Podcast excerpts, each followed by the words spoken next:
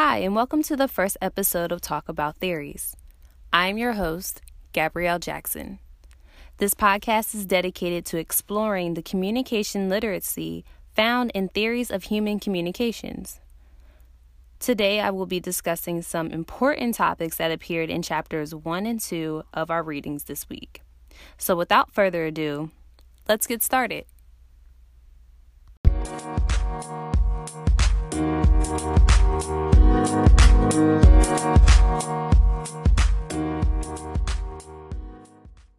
Okay, so before we get started, I just want to give this quick disclaimer about this week's readings or this past two weeks' readings.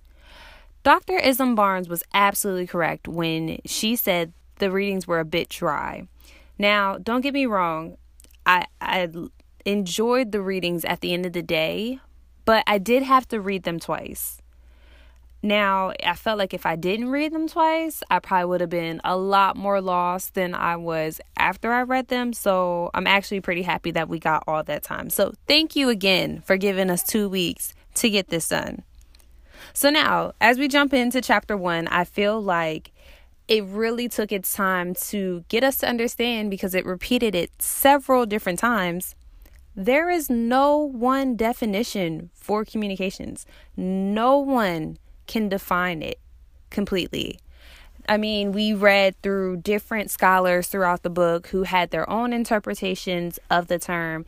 And as great as it was, there was not one definition that was the same. They all had different parts that played on each other, but there was not one definition that was set in stone this is a definition for communications. And I think that's great to understand that now because communication is always evolving. It really became popular after World War One when you start to see people really taking interest in the academic study of communications. More and more people were understanding that communications can go hand in hand with different businesses, different majors, um, marketing, all these different aspects that you normally didn't see communications tie into. People are now understanding that this major and this way of life and this type of theory can really evolve many companies and many different aspects of the world that we have today. Throughout chapter one, you get the sense that communication or the term for communication has been defined numerous different times. And from what I've seen from each scholar that has tried to create a definition for it, they all came out with the same conclusion. It it can't be done. There are so many different variables that play in part with communication. So, after skimming through all of it, I picked out a couple words that I think, you know, kind of was a representation of what all the scholars were trying to say about communication. They called it broad, they called it restrictive, they called it purposeful. They said that it could be successful. Communications can be one of multiple things. It just varies depending on where you're talking about communication and how you're using it. Now, a little further into the text, we see that chapter one kind of dives into theories, but I really want to share theories for chapter two. So let's go ahead and dive into chapter two right now.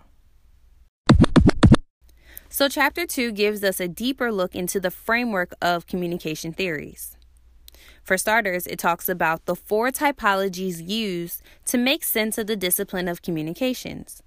Those four include paradigms, discourses, tiers, and traditions.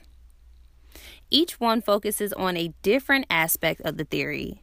And not only that, but it also asks questions to make sense of them. Now, I don't know if this was done on purpose or if it was done on accident, but I did notice that paradigms, discourse, and tiers all had four parts surrounding their discipline, while traditions had seven. Coincidence? I don't know. Maybe that's something that we can talk about a little bit later. Now, another point that I want to point out, point that I want to point out Paradigms and discourse had some similarities within the meanings of their quadrants, while tiers focused on levels. What's different about communicational tiers is that the scholar who created it wanted to capture what makes communication discipline distinctive, as well as how the intellectual diversity of research interests plays out across different contexts in which communication occurs. Overall, I think the readings were a great way to prepare us for what's in store in the future. Something that I forgot to mention a little bit earlier is that throughout chapters one and two, they did a great job of giving us examples of theories that actually explained or fell underneath the categories of the different theories that we learned about. And to our surprise, that those theories are going to pop up in later chapters. So I think that was a great way of introducing them and have us look forward for them in the future. So this brings us to the end of episode one. Thank you so much for tuning in. If you would like to finish this conversation or bring up any topics that I failed to mention during this episode, go ahead and click on the Let's Chat tab. There you can find episodes one and two right underneath that tab. You can leave me a comment, you can tell me how great I did, or you can let me know something that I failed to mention. Again, I would love to hear from you. Until next time.